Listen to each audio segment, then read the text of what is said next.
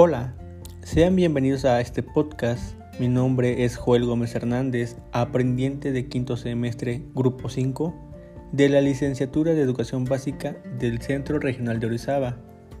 Hoy les vengo a compartir acerca del tema espacio y tiempo, dos elementos clave en la mejora de la escuela. Ahora bien, hablemos de la escuela como tecnología.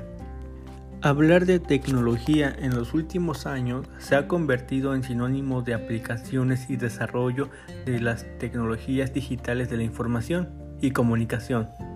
De ahí surgió la escuela como tecnología de educación con el objetivo de despertar extrañeza y desconcierto en muchos educadores.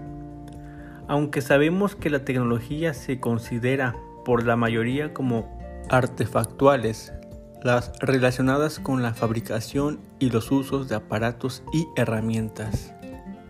Ahora vamos más adentro con una visión general de las tecnologías de los entornos escolares.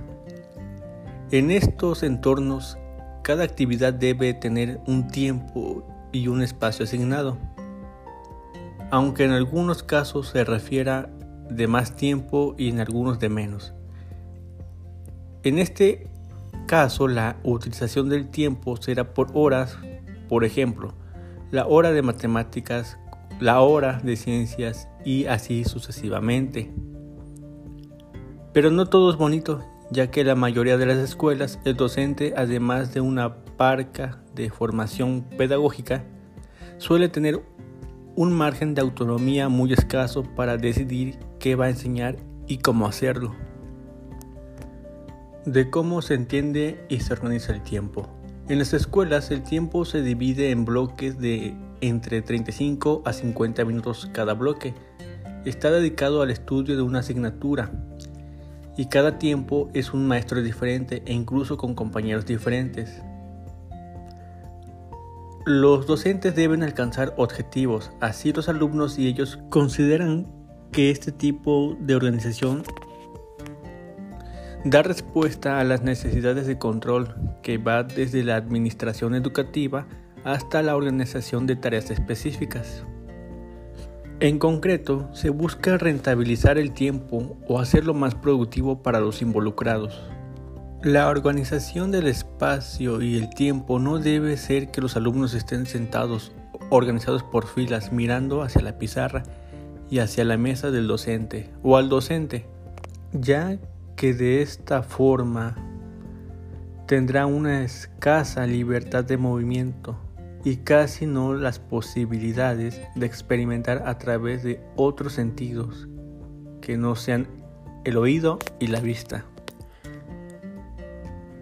La utilización del espacio y el tiempo son elementos clave de la tecnología para la excelencia de la educación ya que la escuela ha entrado en una interacción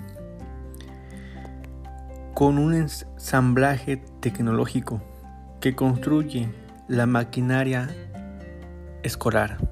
En este sentido, la escuela no se basa solamente en la reorganización de tiempo y espacio, sino en la revisión de los diferentes factores que contribuyen a mantener su organización hasta las visiones sobre el aprendizaje, pasando por la propia misión de la escuela, la formación del profesorado y las políticas educativas.